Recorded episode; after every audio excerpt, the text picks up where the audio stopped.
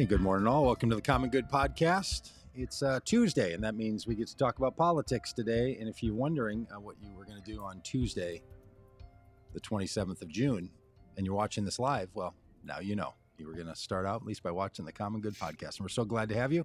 This is Doug Pagitt. I am in Minneapolis, Minnesota. Rob Ryerse is here, uh, squirreled away somewhere outside of Fayetteville.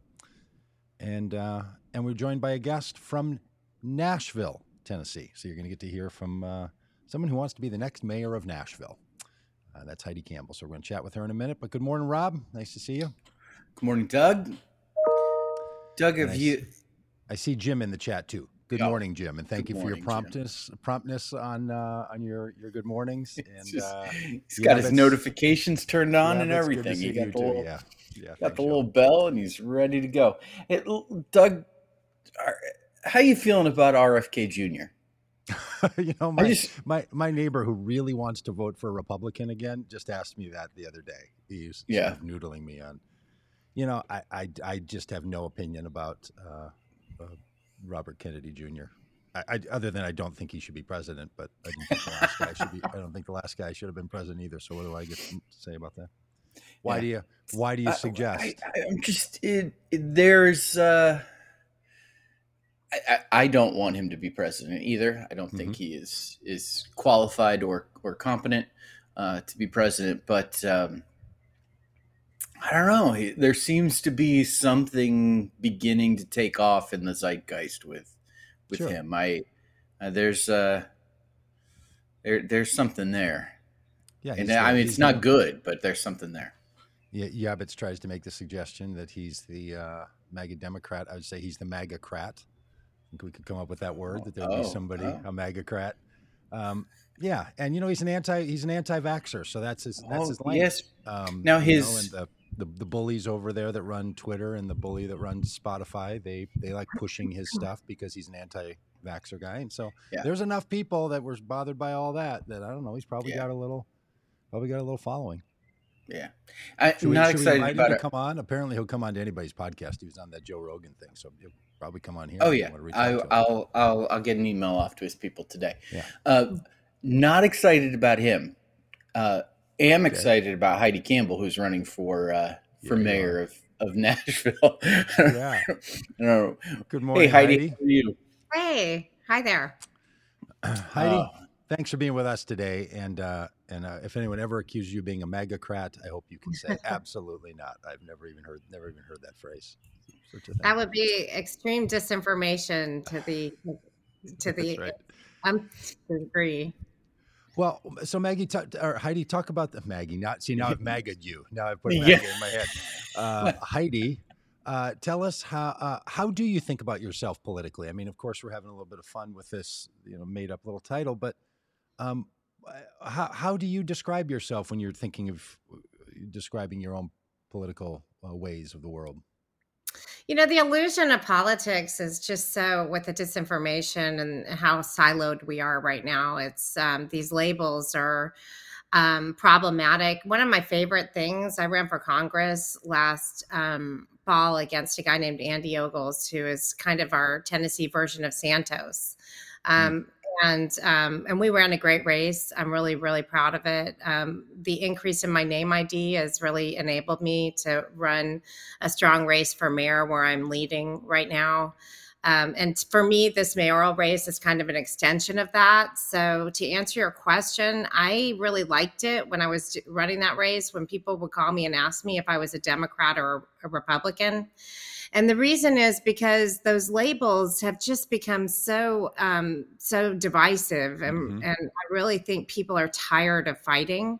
Mhm. Um, so, I mean, if you ask where I am politically, you'll find that I'm probably just about as progressive as it gets, with the exception that fiscal responsibility is um, paramount to me. It's what every single person, when you ask them what their political bent is, right? They say, I'm fiscally conservative, but socially liberal. Mhm. Um, so I, you know, I I believe in civility, hard work, fiscal responsibility, and stay the hell out of my bedroom. yeah. well said. Well said. So, Heidi, you're running for for mayor of Nashville. Um, you know, Nashville's one of those you know great American cities that you know, so many people have visited. Have you know, my sister in law lives there. You know, it feels like everybody's got a a connection to Nashville. Tell us about tell us about the city and and what's going on and, and what prompted you to to want to lead the the city of Nashville. Yeah, I grew up in the city and it's changed a lot. I mean, it's been a very high growth city and intermittently over the past decade or so, the highest growth city in the country. And so um, you know, that has great benefits, but it also comes with great problems. And one of the biggest problems we're dealing with is not dissimilar from what all the other large cities are dealing with, which is affordability and we have a lot of people who feel priced out of Nashville. And I used to be in the music business. I had a band, so cliche, right? I grew up in Nashville and had a band. Um, it's and, not cliche. it's awesome. It's uh, congratulations, and may you return to a stage someday. Um, yeah, and um, so a lot of my buddies who are songwriters and musicians are getting priced out of mm-hmm. Nashville, mm-hmm. and that my tagline for my campaign is: "Are we building a place to visit or a place to live?" Mm. Um, and I think that really resonates with people. Um, we have a lot of people in this race, 12 to be exact, 12 yeah. people running, um, yeah. five five really strong viable candidates and i um, i think we'd all agree that that's the issue the difference why me is um, you know i'm a state senator and um, the state is actually actively involved in trying to take over our city right now. I would call it an attempted hostile takeover, and mm-hmm. um, and we are the tip of the spear when it comes for the comes to the Council for National Policy's war on democracy in general. This is where it's happening. I am one of six Democratic senators in a body of thirty three and mm. um, we saw with the Tennessee Three for most of, I, am sure most of your listeners probably caught some of that um, with the um, legislators that we had expelled um, this past um, spring. We saw that, uh, you know, playing out in, in the mm-hmm. national spotlight. But let me just tell you, that's been going on here for a long time. I mean, we're living in a, a totalitarian state. So why mm. me? Because I have really good relationships with my legislators across the aisle. And yes, I think they're really crazy on certain issues. But when it comes to the kitchen table issues, um, there are things we can get done. And I think we need somebody who can calm down that conversation. Yeah. Heidi, one, one of the things I know that you're aware of from all the work that you currently do and running for mayor is that there's there's limits to what a government can do to impact society and culture and and it's good to make uh, hearty promises, but it's also good to be honest with people about what fits in what part of our society and, and has impact. Can we talk a little bit about this affordability? Because it is a big deal. A lot of people think about it. What can a mayor or what can a state senator or a state governor do about that? Like, be, because normally it has to do with housing costs, right? I mean, affordability is usually how much housing is available and what the cost of it is for the most part. What, you know, what can be done? Yeah, and it's such a great point to make that um, you know campaign promises have very little to do with the actual job. Um, and I agree with you completely on that. Um, that having been said, you know, it's a value system issue. We've had over the past um, two decades, people who've been focused more on growth and less on the people who live here. And so, what can be done um, is, for one thing, our permitting process in our city mm-hmm. is just absolutely a wreck. It's onerous. People have to wait two years because we've got very specific bottlenecks, like you know, built not enough building inspectors or you know things like that that we have to work out. And because of that, people who want to build affordable housing um, are turned off. They're not interested in going through that. So um, that's one thing, streamlining our process. Another thing is we have a lot of public land in the city that we could actually identify as for public private partnerships for affordable housing. I mean, a whole lot public land. So, one thing I want to do as soon as I take office is survey that land and um, look for opportunities to build public housing. Um, it's gotten to a tipping point where it's not going to be good for anybody. And as soon as business starts having trouble with it, then we're going to see more motivation to do something about it, right? Mm-hmm. Um, and I mean, by that, I mean, like I was talking to a hotel owner the other day who was saying, Hey, man, business is great, but I can't afford to keep the rooms clean because we can't. Mm-hmm you know, people can't live here who would clean them. So, um, so we're at that point where we either do something about it or it's going to start to impact our growth. Yeah. Wow. That makes a lot of sense.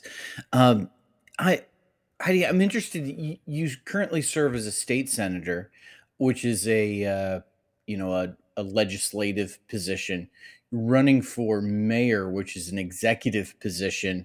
Uh, you know, there's there's some people that are, you know, they are they're they're they're well fitted to you know be a part of a legislative team and to in and to you know create laws and and and and then there's some people that are well suited to lead in an organization like a like a city or a state or a country. And uh, as doug likes to say be the executive of the executive branch. Completely different skill sets. Um how like how do you how are you thinking about navigating that and maybe what has what have you learned from being a state senator that, that could help you um, in a uh, um, in a in an executive position? Well, before I was a state senator, I was a mayor, and I'm the only person in this oh. race. I'm the yeah. only person in this race who's been a mayor. Um, yeah. Uh, and so Oak Oak Park, Oak Hill. Oak Hill.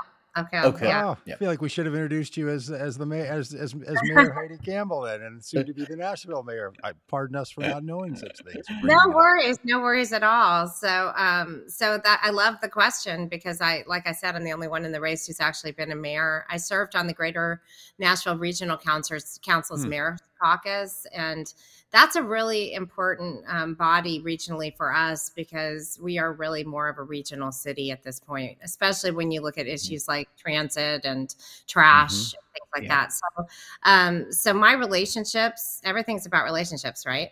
Mm-hmm. And uh, my relationships on the regional mayor's caucus, I think, are very useful when it comes to dealing with the overreach of the state because most of those rural mayors are Republican and they don't give a crap about the yeah. 5 mm-hmm. issues we fight about in the legislature. They just want to solve problems because their constituents get mad if they don't. And so um, that's a great place to to um, put leverage on legislators to do the right thing. And, um, you know, it is a very different skill set. You're right. So I'm a Vanderbilt MBA and um, I, I, a business owner, and I used to be in the music business. And um, so, um, so my skill set really is more attuned towards um, towards that kind of leadership than than the the long plotting drudge of, of being in your head into committee meetings. not that that's not important it is but um yeah. yeah. so I, I think it and quite frankly and this is part of my campaign pitch i feel like nashville needs a mom right now mm. um Ooh, say more about that well, we have we have a lot of men who are um, running to be the CEO of Nashville. I do not think that um, we need a CEO who CEO type who's interested in increasing shareholder value on the backs of Nashvillians. I think we need somebody who's focused on making the world a better place. And mm. when my kids are sick, I will do anything I can to get them better. When my city is struggling, I will do anything I can to fix it. We need somebody who's passionate, who's got a heart, and who actually is absolutely adamant and determined to solve the problems that we have.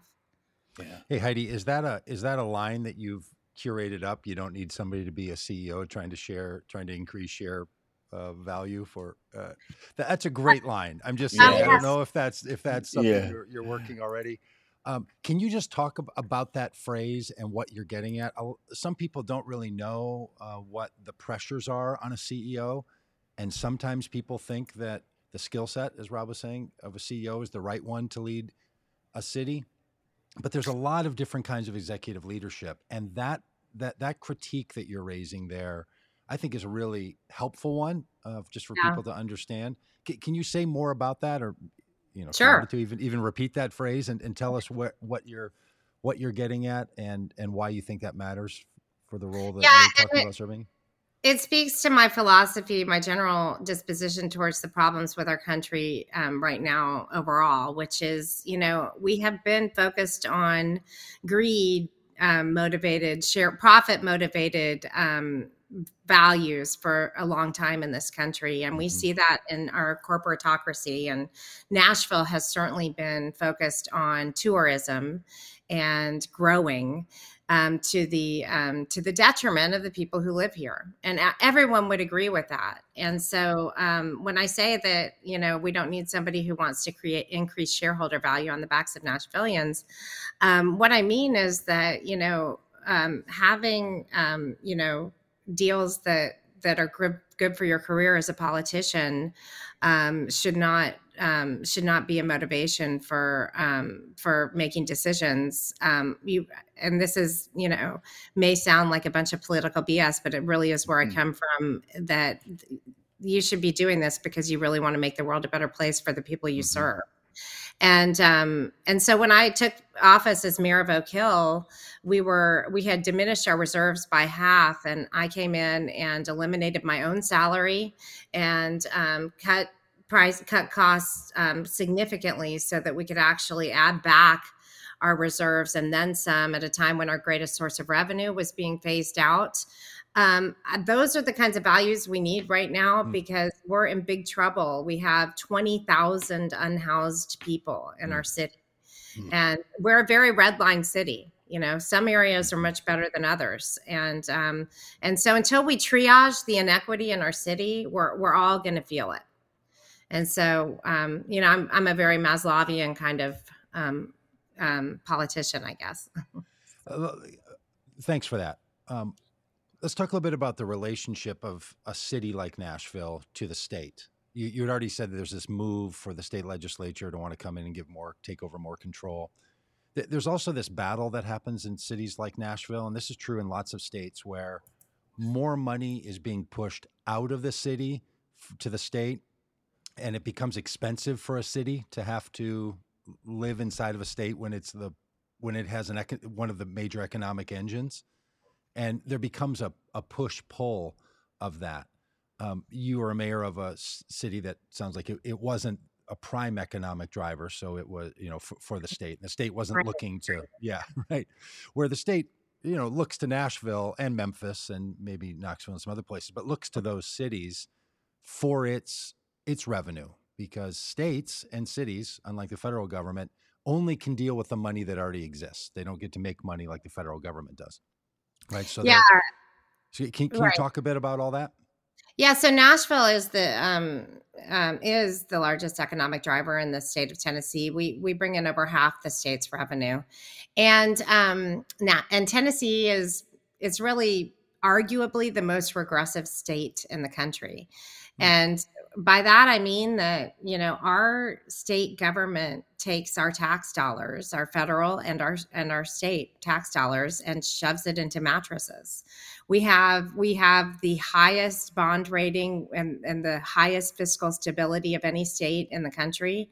And I always say to my legislative colleagues, guys, let's not conflate fiscal stability with fiscal responsibility. Um, and this goes back to what we were talking about earlier. They see that as, you know, um, as fiscally responsible and um, very much in, in line with, you know, making sure that our shareholders are, are, you know, have reserves. And that's not what government's about. We have to really rethink. Obama had this great series on, uh, it's called The G Word on Netflix. And he was just talking mm-hmm. about, hey, let's try and remember what US what our government is supposed to be about and it's really good sometimes to just get back to the basics we we give our tax dollars um, to the to the government because we expect services to be provided for us that's the bottom line. And so when our state takes those tax dollars and shoves it into, you know, reserve funds, that means that we are not providing those services. And it's a great um, incentive to bring companies here where we don't have, you know, we're right to work state, labor is very cheap but you know it's a horrible place for um, quality of life and gets increasingly so when you actually fuel that dynamic and um, and that continued focus on growth and greed above quality of life for the people who live here is really the battle that we're dealing with and the state is um, is powerful. And we have found with the war between Nashville and the state over this past session that, you know, their theirs is bigger than ours. Mm-hmm. and um, mm-hmm. And so you know we have to we have to we have to be able to work with them. And so one of my arguments for why me is you know i think my relationship with my colleagues is is important because um yeah. it comes down to whether or not you can talk to them.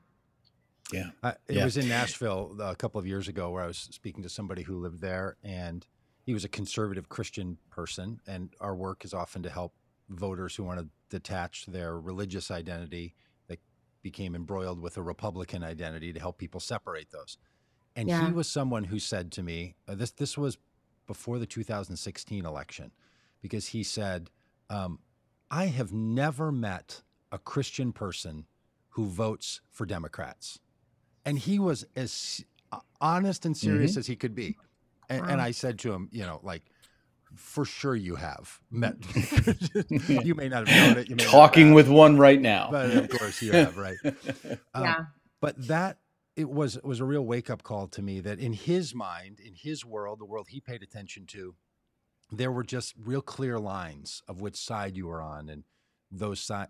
And. Nashville and Tennessee as a whole feels like a place where those lines are pretty pretty clear. And Nashville also seems to me to be a place where a lot of people want to sit out politics. They're never interested or become uninterested and they're sitting it out. And those two features of just politics in America, people sitting it out and people being like, I have no idea who people on the other side of the political spectrum are from from me, seem to really be at play there. Do, do you sense that? And what, how, how do you respond to those kinds of people when, when you meet them? I don't just sense that. I mean, it's it's a fact because we went from 47th to 50th for voter turnout. So we were dead last for voter turnout and wow. It you know, we make it hard to vote, yes, but uh, people are apathetic here. People are exhausted. People feel like what's the point? Why bother? Mm-hmm. Um, and, you know, that's why we're in a situation where we have legislative representation that does not in any way, shape, or form represent the views of our constituency. Because when we poll things, we know that people want common sense gun reform. We know they want uh, cannabis legalization, all kinds of things that are not accurately represented in the votes that we see in the legislature. And you know, I I think that um, I was talking to this woman um, who's a parent of um, one of my kids' friends, um, and she was telling me, you know, that she had when she was a little girl, she grew up in Iran and she had left Iran at the age of eight with a teddy bear and her and her mom and nothing else and mm. because they had to leave because you know the religious um, right was taking over and they knew mm. that it was going to be unlivable for women. And um, and she has grown up in the United States, and um, she said, "I, for the life of me, will never understand why you mm. people don't vote." Mm. And I think we have had such a, you know, everybody can still go to Home Depot. you know, everybody yeah. still feels like, you know, nothing is crazy hard. I mean, yeah, we have traffic, we have, you know, issues, but eh, for the most part, people are, you know, okay. And um, I think because of that, we've really reached a complacency. I think there's incredible distrust in government, mm-hmm, which is, mm-hmm. you know, first of all, rightly placed, but then also fueled by a lot of disinformation as well. And I think all of these things have really um, gotten us to the point where our democracy is is at risk. Yeah, yeah, yeah absolutely. I I don't want to I want to make a transition from uh, but I'm about to. Our democracy is at risk to professional football, but uh, but we're gonna we're gonna make that. we're gonna make that transition. Care about the second than the first. Oh yeah, so yeah. I mean, if I I care most about democracy, and then football's pretty close. Um, I, I, mean, I, Heidi, I grew up in Cleveland, Ohio. Huge Cleveland Browns fan. They're in the midst of talking about a new stadium in Cleveland our social media manager for Vote Common Good is a guy named Britton, who is a Titans season ticket holder. Absolutely loves the Titans. Um, you know, what do you what do you what do you do about the stadium in Nashville for the Titans? And you know, kind of, you know, there's that specific issue, but you know, we've talked about the relationship between the city government and state government what's the relation this the stadium question becomes something that you know gets you the opportunity to talk about the relationship between the city government and, and private business. Um, and you know, so, so so talk about kind of where you're at with uh, with the new stadium for the Titans.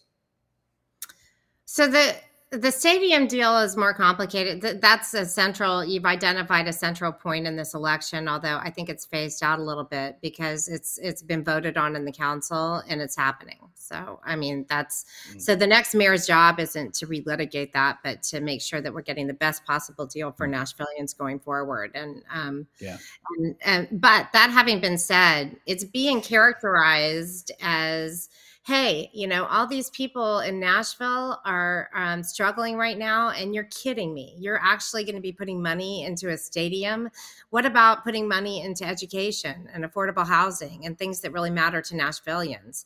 Here's the deal that's not what the option was. It wasn't as mm. if the state, believe me, not as if yeah. the state of Tennessee said, "Hey, man, you know, here's um, half a billion dollars. You guys do whatever you want with it." right, right, in right. debt, by the way, in debt. That having been said, it is a bad uh, look obviously when we have people being priced out to be focused on a stadium um, and I think that it's very important that affordable housing it's it's a whole East Bank project that's going to mm-hmm. include um, multimodal connectivity, a light rail to the airport, and um, all kinds of things that could significantly improve the quality of life for people in Nashville. Um, but we need to make sure that East Nashvilleians, the people who live there, are um, benefiting from it, and that it's a value add to their quality of yeah. life. And people need to understand that we had a really crappy initial stadium deal that it was really bad that basically put us in a situation where we either had to our deal was we either had to cough up hundreds of millions for deferred maintenance on the current stadium or here's this offer. And that hundreds of millions of deferred maintenance would have had to have come from either our budget or taxing Nashvilleians. So it's a mm. very complicated situation. Um, that I I don't like the look of you know the whole entire thing that we're you know focused on a stadium right now when Nashvilleians are having a tough time. Um, but that having been said, I also don't think that um, complaining about things is the way to go. I think we have to be mm-hmm. positive and try and get the best possible deal we can for Nashvilleians going forward. Yeah, that makes a lot of sense. Well said. Well said, Heidi. Uh, folks around from around the, um, Nashville is one of those national cities. It's you know it, it's a city that people visit, they travel to. It's a city that has an impact on the whole country through the music industry. So like it's one of those cities that that really matters. It's not like, you know, say you know Minneapolis or something like that. It actually is a city that I'm just yeah. just taking right. shots for no reason at all. Yeah. Um, you know, it's a I mean, it's a city that Fayetteville, but I think it was a good choice to, to, yeah. To uh, I mean, yeah. Uh, compared to Nashville, Fayetteville's a town. Um, so uh, it, it, Nash, I, I say that to say that you know, no matter where folks live or you know, you know who the mayor of Nashville is I mean, matters. You know, uh, like hmm. elections have consequences. Like it, it matters who the mayor of Nashville is. So I, I say all this to say, like, hopefully, folks from around the country are like, oh, you know, this actually, like, this could make a difference in in people's lives. You know, I'd like to help out. How can people follow along the uh, the race in Nashville? Um, how can they uh, how can they donate and and help you be successful in this race. A super crowded race. I, I I'd love for you to talk a second about what it's like to run against eleven other people because like that's that's a real like that's a crowded race. But how can people connect with you? How can they donate? How can they they be a part of the team? Well, thank you for that question. um, mm-hmm. VoteHeidiCampbell.com is my website. And I also, I was the first candidate to uh, a few weeks ago release a policy platform I think if you're going to run for this seat, you you, ha- you need to take the time. I wrote it myself. Um, I think you need to take the time to tell people what you plan to do. So that's on there as well. But um, we Great. could use all the help we could get. I'm winning in some polls. In some polls, we're neck and neck. Um, either way, it's a horse race for sure. There are probably about five candidates um, for whom it's you know really viable. But um, but the 12 running against 12 has been interesting. I heard um, I heard there was some town I can't remember what it was. Maybe in maybe it was Seattle. I can't remember that there were hundred people running. So Oh my Um, goodness! Wow. and a dog apparently a dog. so, how does it? Is it just? Do you have to? Is it fifty plus one, or do you? Is it whoever just gets the highest So, percentage? Will there if- be a if- runoff? Or Yeah, and If is, it- is this all happening in a primary? Tell us when the election is, and you know, someone's Right, asking. sure, yeah. a, a, a resident in Nashville is asking for a yard sign already. Hey, people yeah. wanna, people want to pop those up. Sign So up give for us a those yard sign. sign up for a yard sign on my website. Thank you. Great. Um, Yeah. yeah, and um, and also my my cell- my cell phone number. I give it to everyone. Please reach out to me if you have any questions. It's Mhm. 615-438-6338. Um, and then um, the other thing I'll say is, um, you know, it is. Um, oh, you just asked me what what was your question? What when when is the when, when is the election? Oh, August do 4th. people need?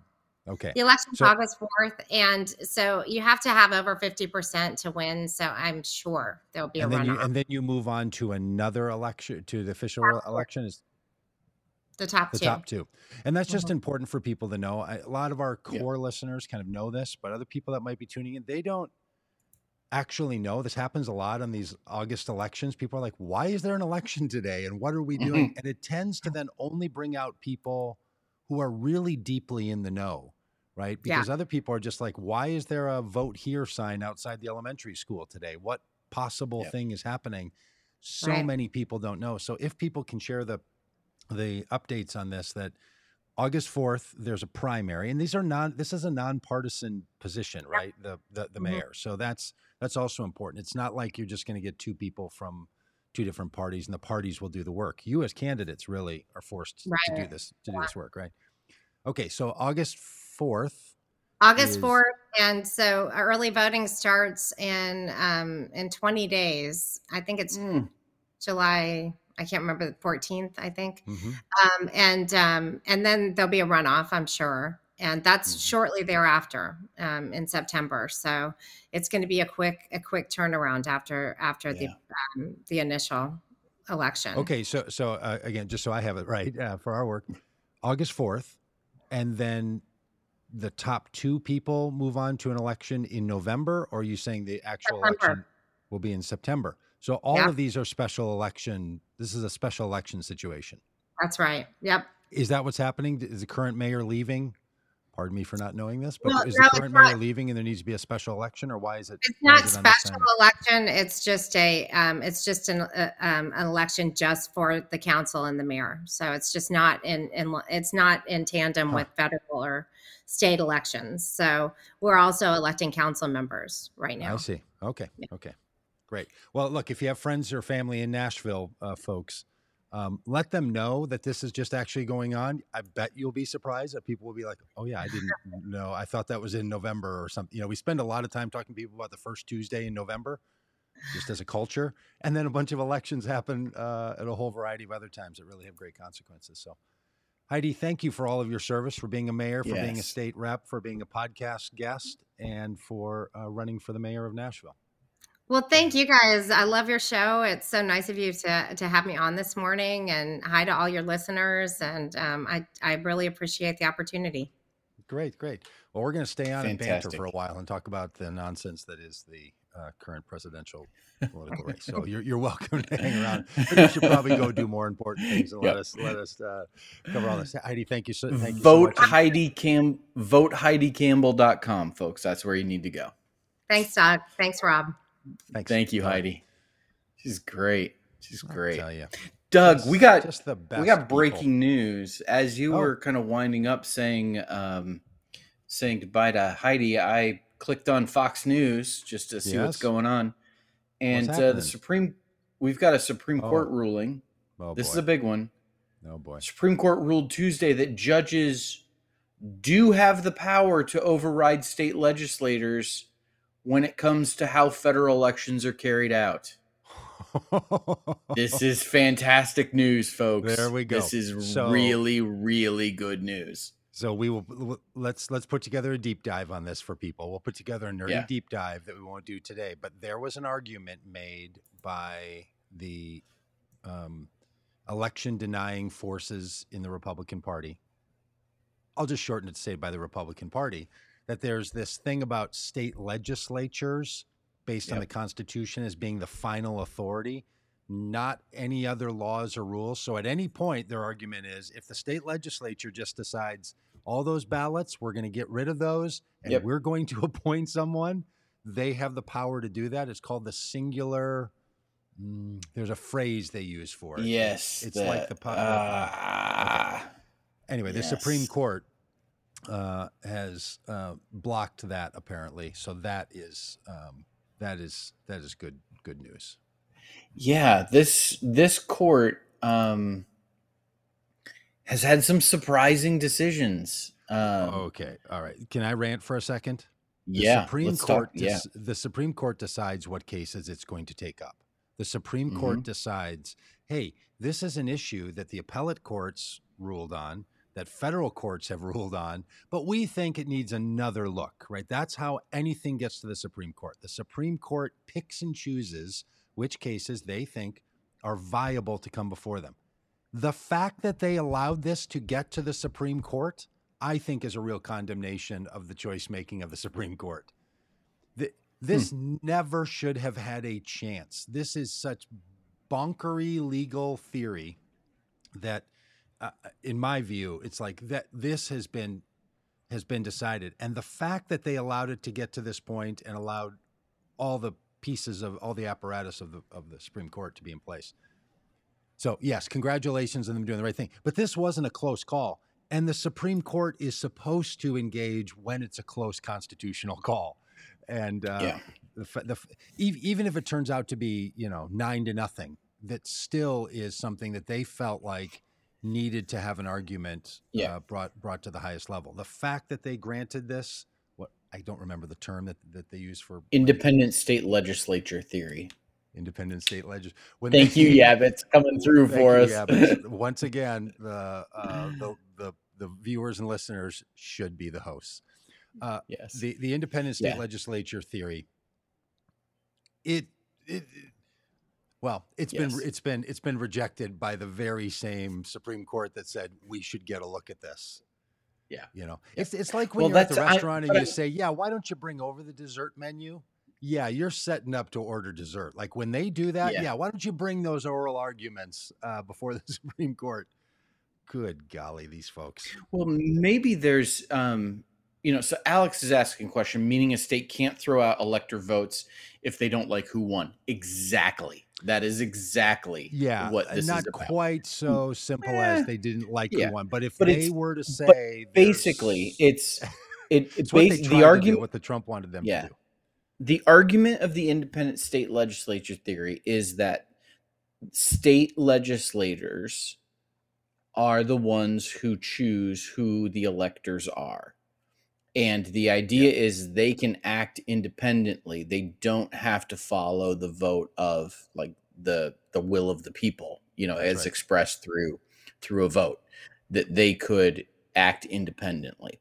Now, the Supreme Court taking this up I'm so glad they were like, I'm glad they did. I, I hear what you're okay. saying, but I'm glad they did. And I'm glad they made this ruling so we can put to bed the ridiculous argument in 2024 of, you know, like, oh, you know, the, Ar- you know, well, Arkansas is going to, the Michigan, you know, state legislature, whoever, you know, the Pennsylvania state legislature is going to, you know, Yeah. send it.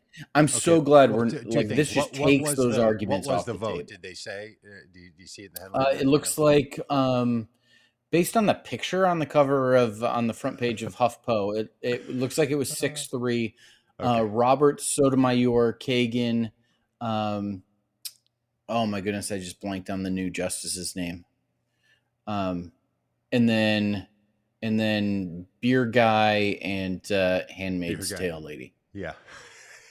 That's funny. You should give theater, you should give movies movies to each one of them, uh, to each one of the Supreme Court Yeah. justices. Well, Yeah. look, yeah, okay, Yeah. so true, but let's just be reminded the fact in this country, in the United States of America, God save the Queen, we Man, we don't decide. Oh yeah, the Supreme Court said, therefore we've put it to bed. Oh no, the Supreme Court said doesn't put it to bed. yeah, that that this is the whole point. So what's going to now happen is a whole group of uh, lawyers and and and activists are going to rev up and they're going to keep pounding at this door, like they did with Roe versus Wade, like they did with affirmative action. Like you can say in this country, the Supreme Court has ruled on it, therefore it's settled.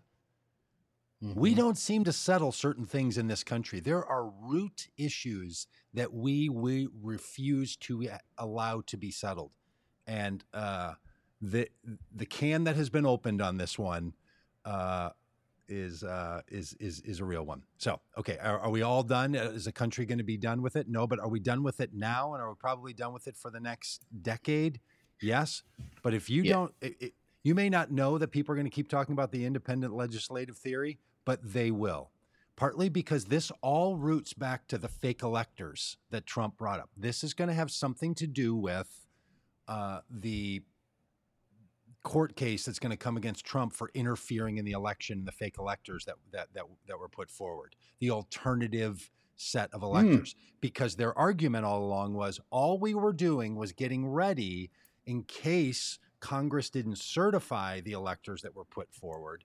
We're now needing to have an alternative set of those because the state legislature has the power to pick any electors it wants to represent uh, this state for its its vote for the uh, for president. Because Hmm. by the way, not to be a nerd, and I know nobody cares about this, but our electoral college system, individual voters don't actually vote for Yes. the president. You vote for elect your total votes determine a set of electors who then re- go and vote for the president. That's that thing that happens in December when the electors all get together. That was the thing Trump was trying to contest that those electors were invalid. So they their argument is we were not trying to overrun the will of the people. We were trying to overrun the wrongly selected electors.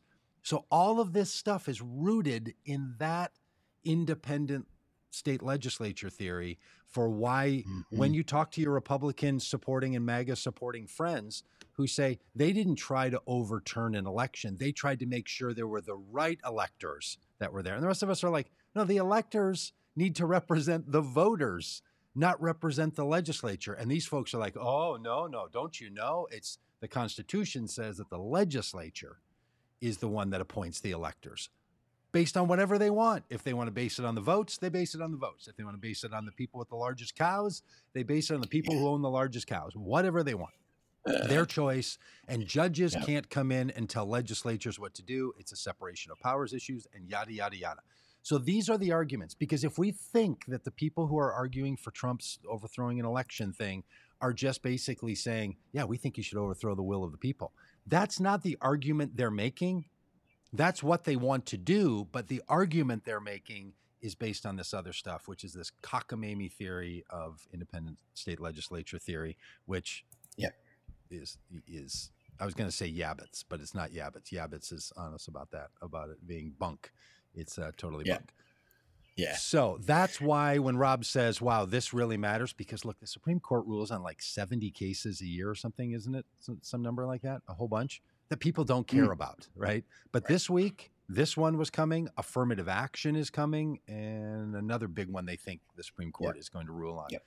A big one. Yeah, but that's the, why this is a big deal Uh, in our current political situation. Yes, and there's been a couple of rulings already with you know the redistricting in Alabama, redistricting in Louisiana, that you know forcing state legislators to go back to the drawing board, very literally, in drawing the congressional mm-hmm. maps. Th- Like, I, you know, I was a sky is falling kind of person when it came to the Supreme Court and what I expected their decisions to be they have made a number of decisions mm-hmm. this this term that have surprised me, and that. Uh, that are that frankly are good for democracy. Yeah, like um, you know, that. and w- ways that in which you know, you know, we talk about and Heidi mentioned in our conversation where we're like we've got this sense of like, you know, democracy is in trouble, and mm-hmm. you know, and you know, I my you know when my kids ask me, "Oh, Dad, what are you doing?" I I always joke, I'm like, well, "I'm just just trying to save democracy. That's all. Like there's like that's you know that's like like an old woodworker in your basement trying to save that old rocking chair from the 1800s. Just, you know, just, just trying to just trying save to save democracy. Um, and uh, you know, well, like that you for your work. Oh I, yeah, thank you for yours, Doug. You're welcome. Um, You're welcome. These there have been Supreme Court rulings this this session that have absolutely yeah s- slowed the erosion of of our democratic norms and, and, Kavanaugh has been a big part of a number of these and it's mm-hmm. a little su- surprising frankly not only based on his yeah. temperament that we saw in the nomination process but on his record um, so yeah. there's and I know the conservatives the the MAGA movement are really upset with Kavanaugh and with Roberts on a bunch of things because they wanted yeah. them to be you know Amy Coney Barrett kind of kind of cats, uh, and and it turns out that they're they're not on all of these issues. Uh, on too many of them, I think they're on the wrong side and they're they're wrong about it. But other ones, it's it's a little surprising. And I'm sure there's going to be pundits right now, you know, running out to you know news cameras and saying like, "Little surprised here." Kind of thought yeah. that because they because they took this up, that's why yes. people were were concerned. They were like, "Oh, they're trying to really." Uh, really solve for it. But uh, this is this is the kind of one that some of the nerds in the, in us will want to read uh, what their yeah. what the actual arguments and statements were. Doug, have you watched the or have you listened to the uh, the Trump audio of him uh, that CNN got? Dude, um, did I listen? I've listened multiple times. I, I is it your ringtone it. now? I paused it. Uh, if you haven't, folks, if you haven't heard, what, this is the recording that the Justice Department found or was given that is talked about in the indictment and quoted in parts mm-hmm. in the indictment. And this recording was somehow got in the hands of CNN and has been released. And first of all, it's crystal clear, like recording wise, uh, unlike other things that you've heard and where it's kind of mm-hmm. muffling mm-hmm. around and it's a little hard to tell what's going on. No, this is like a phone sitting in the middle of the table that they're all around and you can just hear every bit of it.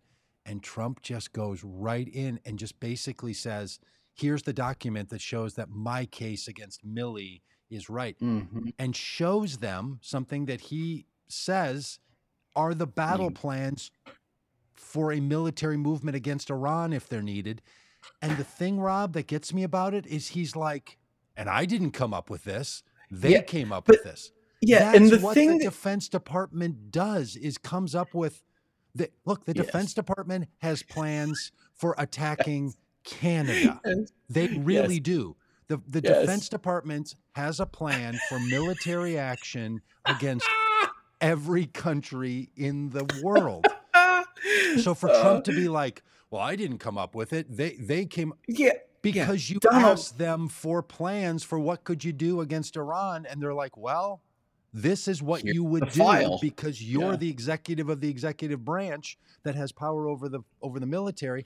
And then he's saying to them, like, you know, this really wins my case. So here's what I'm getting at. The guy is so petty that he's willing to share this level of secret documents with people who are writing a book to help his former chief of staff. And he's like, hey, can we can we get this to them so they can put this in the book so they can show that it was General Milley who came up with the plan to attack Iraq, Iran, and not me? Of course they do. Nobody thinks the president like yes. So, a couple of things. Yeah, Donald, please. Donald. It's not a game of risk. You know, like you're not like it's not you know your wizard wizardry and and yeah, right. your strategy. Come on. Um, the thing that amused me about the recording the most was how shocked Donald was when he found those particular documents in the pile of documents he had because he says okay, so, so like, recount for people what he says about how this comes out in the in the tape in the in yeah the, so the he tape, he says you know they're they're talking about this milley situation where you know he and he's trying to you know to fight with general milley because he's he only hires the best people. Because by the um, way general milley has been is on the record saying president trump when he was president asked for plans to attack iraq or iran. Yes Yeah. and that sort of looked really bad on trump and trump is like i didn't come up with a plan to attack iran Yeah. they, they, Yeah. they- that's what this is about is that he's Yeah. some old grievance against his former uh, uh, you know head of his uh, of the, the military uh, secretary of defense Secret. Yeah, was he Secretary of Defense at the time? I think he was something else. But anyway, go on. anyways so so donald says to these reporters that are there or these authors that are there writing Yeah. a book about mark meadows he says to them you know they're kind of discussing this and he's and you hear pages being flipped and suddenly he finds the plans Yeah. to invade iran and points out the fact that it's you know general milley who came up with them again because that's the job and that's general milley didn't say that you created plans donald he said you asked for plans Yeah, like yeah, yeah. anyway so anyways but then the thing that that donald seems so amazed about is that in this stack of documents that he has Yeah. as he's i don't know walking around bedminster golf club you know like there just so happens to be the very document that they're talking about Yeah. and yeah, he, he so- literally says, "Isn't it something? Just in with all my other papers. oh, There was this too, and this thing was Yeah, there, it's and the so whole interesting. deal for the it argument against shows Trump. how cavalier Yes, and disrespectful he is and reckless with something like i don't know a military plan to invade one of the most dangerous Yes, countries on the planet? Yes, this is and, and like, like, and I didn't, this- you know, this hey, this just happened like, to be in here. hey, Look, hey, really hey, proves my point. hey listen listen you might want to see this. I've got the I, the military has a plan to invade jamaica. I've and i've got it. Let me show it to you. That would be no big deal right? Like like sure it might be some kind of violation but you laugh that off because it's jamaica right? Like Yeah, there's no okay. serious there's no serious situation with jamaica. We're talking about iran. Come Yeah. on like that we have been in conflict with for I don't know, 60 years now? Yep. like come on. And he is completely cavalier that along with you know the receipt from you know dinner and you know hmm. Barron's report card Well, and okay, a pair of- up, but I get your point. and, and a pair of golf Pants. pants, Yeah. you know along along with all of that is the plans to invade one of our biggest enemies on Yes. the planet that, that not not only is it a country that we have serious tension with and in our lifetimes have had military conflict with it's a country that many republicans have been saying we need to have military action against them that israel is asking on a regular basis for the united states to use military force ag- against iran so you're, you're right it's a super big deal and then the cavalier nature by which he's like, "Isn't it cool? Isn't this isn't this really cool?" I mean, and then he even says in it, and this is why he's going to con- he's going to uh, confess to, to these crimes because he literally says, "These are this is still classified," and then says to his aide, "Do you think we can do something about that?" Clearly, I'm speculating this, meaning, can we declassify it some way so we can give this to the people writing this book so they can prove that I didn't come up with the plan to it to invade Iran. He's basically Yes. trying to figure out how does he get it to them and he says, "Well, I could have declassified it, but now I can't. Is there something we can do about this?" All of this goes to the mindset. He knew it was classified, knows he Yep. can't just give it away, but then also doesn't care. Like I and uh, again, the thing that you want to say to yourself, to your loved ones, those who don't care, and your MAGA supporting friends. Even if it was declassified, even if Donald Trump had said, I'm going to do something reckless and foolish, and before I leave office at 11:58 on the 20th of January, I'm going to declassify this document. It's now declassified. An Iraq an Iran battle plan. And then he chooses to show it to people? The problem isn't just that it's declassified or not. It's that this is not the kind of thing that anyone who takes the power of the presidency and the power of the military and the ridiculous level of death that we can bring Mhm. seriously would be showing it to people just to win an argument that you're having with your former uh, you know military advisors. It's just so wacky. I it, it is it is shocking. And you know this the federal government has that document and you know that Mhm. the federal government has deposed all the people that were in that room and they are going to testify I looked at that document when Donald Trump showed it to me. Yep. And I'm telling you, when he has his lawyers say to him, there is no defense for this, we can't make an argument that a jury is going to win. This guy is going to Hunter Biden confess on this deal. He's Yeah. going to strike a deal because, as you alluded to very prophetically last week, or maybe two weeks ago, there might be another indictment coming in New Jersey, and it will be this one showing secret military plans to people, not just having them, not just not giving them back, not just treating them like you put them in your bathroom, but literally showing them to people. So if there is a grand jury in the state of New Jersey where this crime was committed, he will likely be indicted yet again. Yep. It's just Yep. it's simply stunning, Rob. It is Yeah, it is it really something is. else. And I'm telling I know people think that he's Teflon Don and he's never going to collapse, but there are going to be enough people coming around that are going to say he better find a way to cover himself because Yep. okay, this Yeah. this notion that Donald Trump if he's Wanna- convicted of a crime can still win the presidency and that like no he can, the guy couldn't win the presidency when he was the president he's not going to win the presidency when he's a felon i Yeah. mean it's just Hey, I-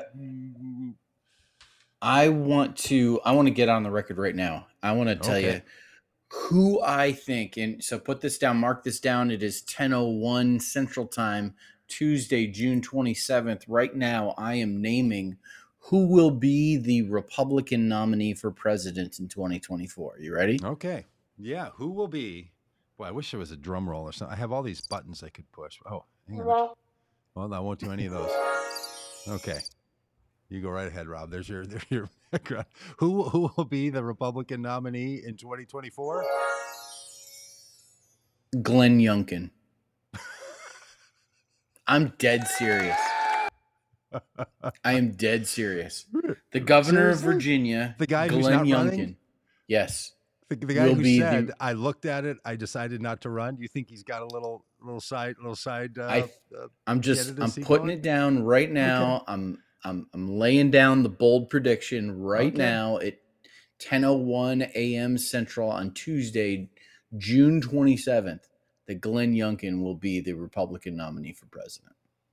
well, look, I, I, uh, okay, you, you could be right, but I just want you to know that Kimberly and Alex and Yabbits and Jim and Mike, they've all heard it. Rob, they're going to Yep, remember I this know. day. Yep, Um, yep.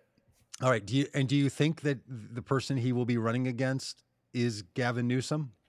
Is that also in the mix, or you think it's going to be Joseph R. Biden? I think I think it might be Gavin Newsom. Yeah, I thought you were thinking that. You're like, this is going to be a Youngkin Newsom race, and no one's it's going to be the it race that nobody thinks is coming. Doug, Both before you, we you finish think up, both Trump, you think both Trump and Biden by next July, a year from today, Yeah. will have dropped out, and before Yes. it'll be a fast nomination process, and Yep. the nomination process will happen quickly in August, and we'll have a, an election that'll basically have a six or eight month, uh, you know, kind of Yep. run run well six months or less run window. Yeah. Okay. Can Yeah. I can I uh, just before we we finish up because it feels like we're starting to wind down. Um, I, I'd like to uh, I, every once in a while, you know, you you gotta you gotta read uh, Truth Social, right? No. Um, and uh, eh, sure you do. Okay. Would you like to? Would you like to hear what the uh, the former pre- what the former president posted on Truth Social? Okay. Rob, I'm going to give you this Um, analogy. Yesterday, I went to my dermatologist because I have these little pre-cancer things on my face. I don't know if you can see them. Yeah. But I- and, they've been a bit of a uh, they've been showing up, and she pulled out this this nitrogen little, little freezer thing with Yeah. a little trigger on the end, and she starts these spots. Had she said to me, "Do you want me to spray your face with liquid nitrogen?" the I is said- no. I would have said happen. no. Yeah. But me saying to her, "But will you please?" uh, was also true. So no, I don't ever want to hear anything on Truth Social.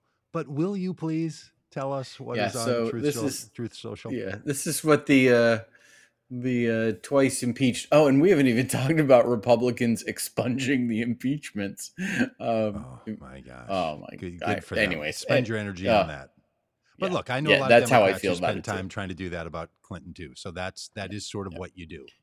You know. Here we go. In all caps. In all caps. This is the only user on Truth Social. This is this is Donald J. Yes. Trump, the the, the oh, yeah. indicted the indicted uh, Twice defendant, twice impeached, twice in, uh thirty-seven indicted. time indicted. Yeah. Could somebody please explain to the deranged, Trump hating Jack Smith, his Oh. family, and his friends His that as President of the United States, I come under the Presidential Records Act, as affirmed by the Clinton Socks case, yeah, not by this psycho's fantasy of the never used before Espionage Act of 1917.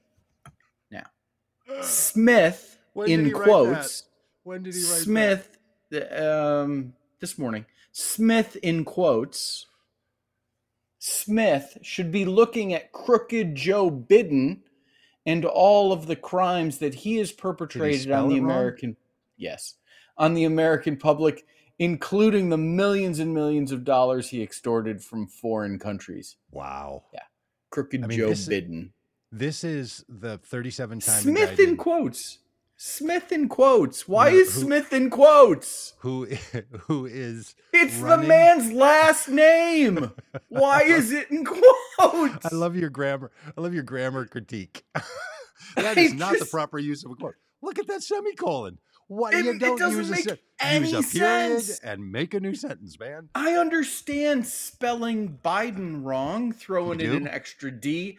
I not No. really, but No, I I don't. But why did he put Smith in quotes? It's the man's last name. I guess everybody everybody has the thing they're bothered the thing they're bothered by. It's like a uh, it's like a grab bag of nonsense. And you know, he just truly these are the arguments that my friends that are Yeah. hardcore Trumpers make all the time. The Yep. Socks case and uh, Judge Jackson ruling on the Clinton Socks. ca- This is all the talking points. Yep. So I know to a lot of us, all that stuff is nonsense, and like it's it's like having you know nitrogen shot at your face. You don't want to have to deal with it. But this is the argue. These are the Yeah. arguments that the Trump people are making. So if you have Trump family members or people, this is what they're saying. Records Act, Socks case was already ruled on, and it's just if if this is truly Donald Trump's defense, and his defense It's is trouble. oh, you know what? Maybe the special prosecutor and the current Justice Department didn't know that there was a case where a circuit court judge made a ruling about document or about things that could be kept in a sock drawer by a president. That's why I could have a, like if that's truly his argument, he may He's not he may not plead guilty because he's such a fool. He truly might not know, Rob, that this is how how bad this is. I, I go back and forth between, of course he knows, and this is all just political, Yeah, it's a ruse. you know, wrestling uh, genre theater. But I don't know. He might Yeah. he might move back and forth in his, you know, sort of depressed kind of grieving state of, you know, with this hoarder condition yeah. of just really truly believing that because one lawyer told him one time that the Presidential Record uh, Records Act means you get to keep when the Presidential Records Act says just the opposite that everything that a president creates is the property of the government and has to be returned. And a lawyer such a told bizarre wrong, thing because or he heard wrong and he's just latched onto it. It is literally the exact opposite of what it's he says. Friday. Yeah, it's the opposite. It's bizarre. It's, it's opposite bizarre. Friday day. I mean, there's there's so many. I, I really loved our conversation with Heidi Campbell, but there are so many things to talk about from like Vladimir Putin has lost control in Russia, like, and what yeah. was that all about? What was and, that all about? And you know, sometimes you know we talked a bit about succession on this sh- on this show where you you know you you watch a television show and there's like there's nobody to root for right? Like you're you're watching the drama play out, but you're not really rooting for anybody because yeah, yeah. as opposed to when you watch Ted Lasso and yeah. all you do is root for Ted Lasso. You know, sure. like no nobody's rooting nobody who's watching the show is rooting against Ted Lasso. You watch this play out in Russia and it's just like Yeah, the opposite. What what what is happening here? And I'm pretty sure I don't want any of these people to win. Like this is this is bad. I mean, so there's that to talk about. There is, I mean, Doug, we had a new word added to our vocabulary this week. We did? Yes. Submersible. Submersibles. I mean, I mean, now I know that the word submersible was around before. around. I was gonna say I thought I thought I understand that one, like you know tricycle like talking about a word like you know that talking about something being able to be submerged uh-huh you know you describe that as submersible but as a noun and i'm a guy who likes to uh you know change the uh Verbize you know, change the things yeah uh-huh. yeah yeah uh-huh. adulting adulting efforting is my favorite efforting. as doug knows yeah i i sometimes will projects that i'm working on i'll text doug and say oh i'm, I'm efforting that i'm efforting and, on that and it, it clearly annoys him which makes me laugh too um, submersibles as a category of, uh-huh. of like what, what is the difference between a submersible and a submarine yeah because initially initially there was like, oh, this is a submarine, and then they figured out, oh, this yeah. is being, you know,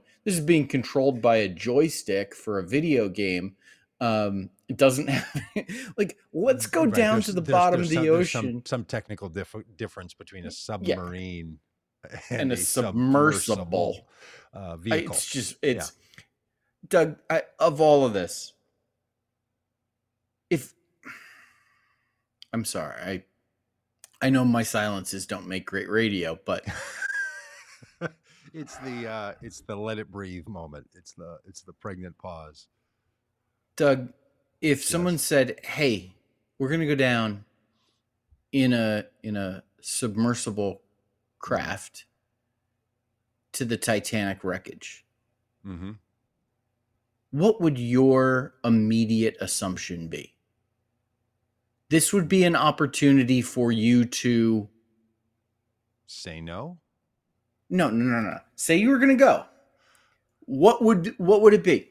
You're going to go down in a craft to the to to to the Titanic wreckage. Uh-huh. What are you going to be able to do? See the Titanic? See it. See it. Yeah.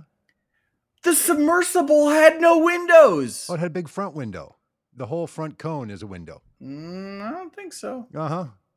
Oh. Yeah. Yeah. Oh. There aren't side okay. windows well. like in a submarine. This unique design had a big front cone. Okay. Okay. Well, yeah. Then I will. Then I'll think they're ridiculous. As as we reasons. all know, submersibles tend to do. They submersibles, you know, have a front windshield oh, as opposed to a as opposed to side windows, little you know, little bunks. Uh, Yeah. yeah. Okay. Yeah. Okay. Well, yeah, they didn't get to see it. And look, that that thing you're referring to was super tragic. And the other deal about all this was, remember when they were saying like they heard banging or they thought it was maybe pinging, and all of us were like, "Hey, these people are going to suffocate down there." Turns out that that vehicle Yeah. had a rapid, unexpected disassembly in a flash of a second because it was a design flaw and the navy heard it and everything else. And it just just a tragic story. And i know people are you know griping I'm, like I'm sorry. about- can we just can we just hi- um, can we just highlight for a second rapid unexpected disassembly. yeah yeah that's Yeah, I feel like I'm podcasting with Donald Rumsfeld right now. that's that's how the the twitter bully elon musk described the blowing up of the spacex Yes. they you know Yes. they had a, had a rapid unexpected disassembly so uh, this this one did this one did too and i know people Mm. complain a lot about billionaires shouldn't be spending their money and on on this kind of stuff it's actually super important and almost every adventuring technologies that we've created ships and and land uh, walking and climbing and has been done by super wealthy people for thousands of Mhm. years this is actually how it goes and it's really quite a tragedy that the ceo of this company was arrogant as he was and allowed this to happen and for this thing to blow up or not blow up but pressure explode and disassemble uh, and it killed all those people and and they people wouldn't go down with him who knew who knew it. They just said like this thing is not safe. It is its design has fra- has small little micro cracks in it. It will not withstand that kind of pressure. And he's like and they said regulations federal regulations uh, it doesn't meet them. And he said this doesn't have to meet federal regulations because it's a private craft and we're not selling it. They're like that's not the point. The point is the regulations are right. Yep. and he was an anti-regulation guy. And he's like i don't buy it. And so there's so much tragedy to all of Yeah. this all of this story. It's just uh, it's just really i don't know i think it's quite Yeah. quite, heart, quite heartbreaking. But what is not heartbreaking is the fact that uh, um, oh uh, okay alex maybe she has the right word. Maybe it's maybe it imploded as opposed to exploded. I don't know. It came apart uh, they say in a It in disassembled. and it's and it and it's super sad and you know all, all all of that. And all as you say all of this lays together in this same kind of window of time. And I, i've reflected on this a lot that growing up in the late 60s being born in 66 so my early childhood in the 60s and then rem- looking back on that in from the 70s it felt like that period of time when i was a child was full of political social cultural uh, uh, uh, advancements in some technology. Like there was a people flew to the freaking moon and land. Like there was stuff going on at that period of time. You know, if you didn't get, if you're not watching this live right now, I said people flew to the moon, and Rob just tilts his head a little bit to the side, like, well, yeah, you know, uh, they say they say people flew to the moon. Um, all that stuff was going on. And I remember thinking in my teenage years, you know, in the 80s and, and so on, like, wow, I wonder what it was like to live in a time with that kind of, well, here we go, friends, Yeah. family, and and and lovers. doing it. we are we are in the middle of it right now, and it is uh it's it's wild. It, it is Doug. totally, totally wild. The former president of the United States will be convicted of federal crimes Doug, from before he was president, while he was president, and some for after he was president. oh, so great. It's Yeah, he is a literal outlaw. Etern- he's a he's an eternal criminal. Uh, Eternal the same yesterday, today, and forever. Uh, Doug, we I mean the Supreme Court ruled that students at the at the Ohio State University Hmm. who also wrestled for their team, uh, wrestled for their university, can move forward with suing the university over um, alleged assault and molestation by Oh, a doctor at the university that happened with full knowledge wow! of they the did. coaching staff of the university which included at the time now Congressman Jim Jordan. I mean, did you see this ruling I yesterday? didn't see that. No, no, did Yeah. I? no. A the Supreme case can go forward. Yeah. So what the Supreme Court ruled is that the case can go forward, which means Jim Jordan is in a lot of trouble. I mean, when you think about think about the Joe Paterno situation at Penn State, you think about Gregory Nassar, who was So, the so give, um, give people the background on this who don't know that Jim Jordan before. Yeah, so Jim Jordan- jacket wearing, yeah uh, yeah the, the supporting congressman from Ohio. yeah yeah he is he was um but you know before he was a congressman early in his career he was an assistant wrestling coach at the ohio the ohio state university and while he was there um there were students who had been allegedly molested and assaulted by a team doctor they apparently made um, reports about this and accusations and Mhm. there were cover-ups and ignoring and everything that happened you know with jerry sandusky as yabitz points out at, at penn state and you remember joe paterno Yep. you know knew about it he had been told about it and you know they took his statue down and one of the winningest coaches in college football history you know was disgraced not because of what he did but because of what he didn't do with knowledge of what was happening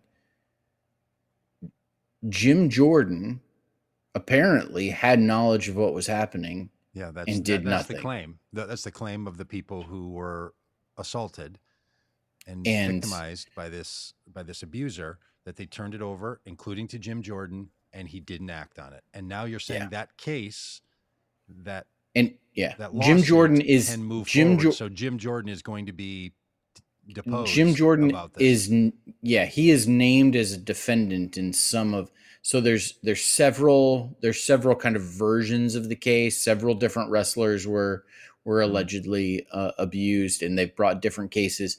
There are some of those that he is that Jim Jordan is named as one of the defendants along with the Ohio State University. So, Yeah. I mean, it, this is this is big news for one of the uh, most influential people in Congress and one of Donald Trump's biggest supporters. And and also a cultural reminder of how many of our institutions do not protect people from sexual Yes. predators. Yes. It is clear in churches, in schools, in sports teams, at the high level of elite mm-hmm. level of attention, all the way down to you know small places. It is a real problem, and as a society, we do not do the right things in responding to these circumstances. It is so often covered up or left alone, and it is a real problem. And to the people who were victimized in these ways, um, and truly, it you, you just start to when you put the whole gambit together, and you're like, it's it's just the sports uh, uh, Yeah. circumstances that we know about. It's men, it's women, it's girls. It, it just it, it's young boys. It's it's college aged men, college age wrestlers at an elite school are being sexually molested. Yeah. Just stop there. That's happening, and that's happening places now. It is happening. It gets reported. It gets turned over, and people don't do anything about it. In fact, you, you turned us on to watching this show, uh, Shiny Happy People, this documentary about Yeah. this family in Northern Arkansas called The Duggars. And in that documentary, which is also about the fundamentalist movement of Gothard and so on, and turns out a bunch of people in my life that are part of Solomon's Porch world, the church that I pastored for 20 Mhm. years, that were part of that thing, are all like, "Oh yeah, that's the world I grew up in." Like I, Yeah. totally. My I went to homeschool, and I'm like, really? Yeah. Like I knew you. Yeah. It's it's it's around, and a bunch of these people Yes. folks that I know. We we needed. We should probably do a whole whole podcast Yes. series on that. Let's let's do that. Yes. But in that, they talk about how one of the boys was was sexually abusing his sisters, and the parents chose to turn him over to a state trooper that the that the dad of the boy who was doing the molesting and the dad of the girls who were victims knew. So it brought him to that guy. That guy didn't do anything about it. And then years later, a few years later, that very state trooper was arrested for child sexual molestation. Yep. So the whole of fundamentalist conservative Christians and people who are out claiming that they want to protect children from the pedophiles that are the Democratic Party. So this stuff just goes on all across the board. And if you hear people saying things like, why would they be bringing up pedophiles with the Democrats? It's because so many people have been sexually hurt and harmed. And they are all confused about where this stuff comes from. And it's so rampant in our society. And there's this blaming going on in all kinds of directions, and not enough organizations, institutions, individuals, and families looking at their own situation and dealing with it in appropriate ways. And we, we, we're not good at it. From the literally from the Amish through the Catholics to the Baptists to the sports teams, yes. to the Boy Scouts. Just like yep. where is it not happening? What like what sector of society? There are none. And right. when Jim Jordan then leaves that position of authority and now wants to sit in the United States Congress, and there were former Congress people who are in jail for sexual. Uh, Denny Hastert, the Speaker of the House from also uh, was he from Ohio or Indiana? I I think he might have been from Ohio. Texas. Okay, I don't know. Double down on Ohio, but it's a. If it's only a, we had some way to know these things. Where, where, where would you look up some old information like that? I don't know. Yeah, that's where would you look? Yeah, look, th- but this is so Jim Jordan needs to be clearly looked at, needs Illinois. to be held accountable for what he did not do, and all that. And it needs to remind all the rest of us that there are vulnerable people not yes. just vulnerable kids, not just vulnerable girls, vulnerable people that are being big, muscular guys all over, all over our, yes, that you would say something like, "Well, it's only because of because of physical strength and power," and no, it's it's a lot. Yeah. Apparently, yeah. Hastert is from Illinois. Thank you, Adam, for yeah. that. Um, yep. I was close with Indiana, right? Yeah. Well, if if geography was the thing. I mean, Indiana's yeah. closer to Illinois than Texas. And it starts is. with an I. And it starts with yeah, an I. Yeah, that's yeah, right. yeah. That's right. I, yeah, I mean, there's. Saying, oh yeah, Indiana, I, Illinois. Yeah, that I just got my I. Yeah. My two I states uh, messed up on I ninety there. Yeah. All right. Uh, well, look, th- there's there's always no end to what we could talk about. And yes. We've been going at it for an hour and 22 minutes today. Yeah. Um, Folks need to head over to we have vote at least Heidi. two special two special uh, two special uh, podcast that we've set up. I can't remember the first Yo. one, but one of them is on. Oh, one of them is shiny on happy people. Yeah, yeah. One of them is in that yeah. fundamentalist movement, and the other one is yep. on. The, yeah. yeah. Uh, yes, looking, I would absolutely like to help make that happen. Uh, folks need to head over to uh, to voteheidicampbell.com and uh, and get on board with her uh, with her campaign. Um, yeah, yeah, really do that. If you're watching, yep. uh, vote Heidi H E I D I, real fun spelling of a name. Uh, I've always thought the name Heidi was just a great, just a great name. H E I, like you say, how do you spell it? H E I D I. Uh, vote Heidi Campbell, Heidi Campbell. Dot com. Yep. And uh, you know, let her know uh, that you listen. Let her know that you care. We appreciate you listening. We we appreciate yep. that you care. And uh, hey, tomorrow, Rob, we're going to air a uh, have, have an episode here that's my conversation with the executive director of an organization called MoveOn.org. Oh, fantastic! Rahna Epting uh, will be the guest here, and uh, Rahna is fantastic. So if you're a fan of Move On, or have never heard of Move On, or if you don't care for Move On, any which way, you're going to love this this podcast. So at uh, 10 o'clock Central Time, 10 Central, we're going to put this out. Partly because we need to get it out in an email so that people can see. It. Anyway, a little bit later. So Kimberly, looking for you on that one, uh, Kimberly. Uh, 10 a.m. Central Time. I know that's still bright and early for you, Jim, and the people on the West Coast, but uh, with uh, Executive Director moveon.org. Okay, so now Alex is asking a question. See, Alex, Alex is figuring this out. Alex is saying, is it live or is it recorded? All right. Thanks, Alex, for you know busting us on this one. It's both. We're going to put it on live, and I'm going to monitor comments and pop up your comments on there, like I'm doing now. You know, like putting Kimberly's up there, putting yours up there. but I did record the conversation a day ago because of some timing things. It, we needed to do that. So, yes, it's going to be a live stream. Yes, I am talking in live time with Rahna. Yes, you will be commenting live, but it will have been recorded. And then I'll pop on at the end and say stuff at the end, and maybe we can chat about it. Are you going to So wear anyway. the same shirt? Are you going to wear the same shirt? No, so people, I, I uh, actually choose not to. Um, I do tend to wear my shirts too many days in a row, so I may have worn this shirt. I can't remember. Uh, but I, I often be like, okay, look, here's what's going on. I try not to trick people into Yeah. like, you know, hey, this is. I, I sort of give give a little explainer. So, Alex, I hope that doesn't keep you away uh, from from live from live streaming and chatting. And I'll, I'll tell you why we do that, friends, if if you want to know why. And it actually doesn't serve us well on YouTube, it's better if we just post it as a video. Truthfully, the way the categorizing on YouTube goes between the live tab and the videos tab, it would be better if we did it there.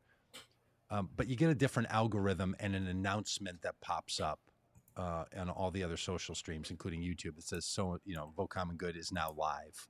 So when that happens, or we also do this in our partnership with the with the Christian Left. Christian Left is now live and so that's partly why we uh, do that. But sometimes we, we just are in a t- situation where we can't can't do the do the podcast the, in the live format, or we want to.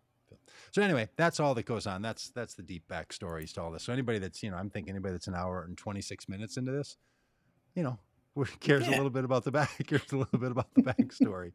If you don't care All about the backstory and you're still listening, and we appreciate that you are, uh, well, wow, sorry about that. I thought, thought you'd care. Yeah. All right, are we good? We're good. Okay. Uh, all right. Thanks all. Thank you to Heidi Campbell, and uh, we'll uh, talk to you in sort of a mm, variety of ways tomorrow.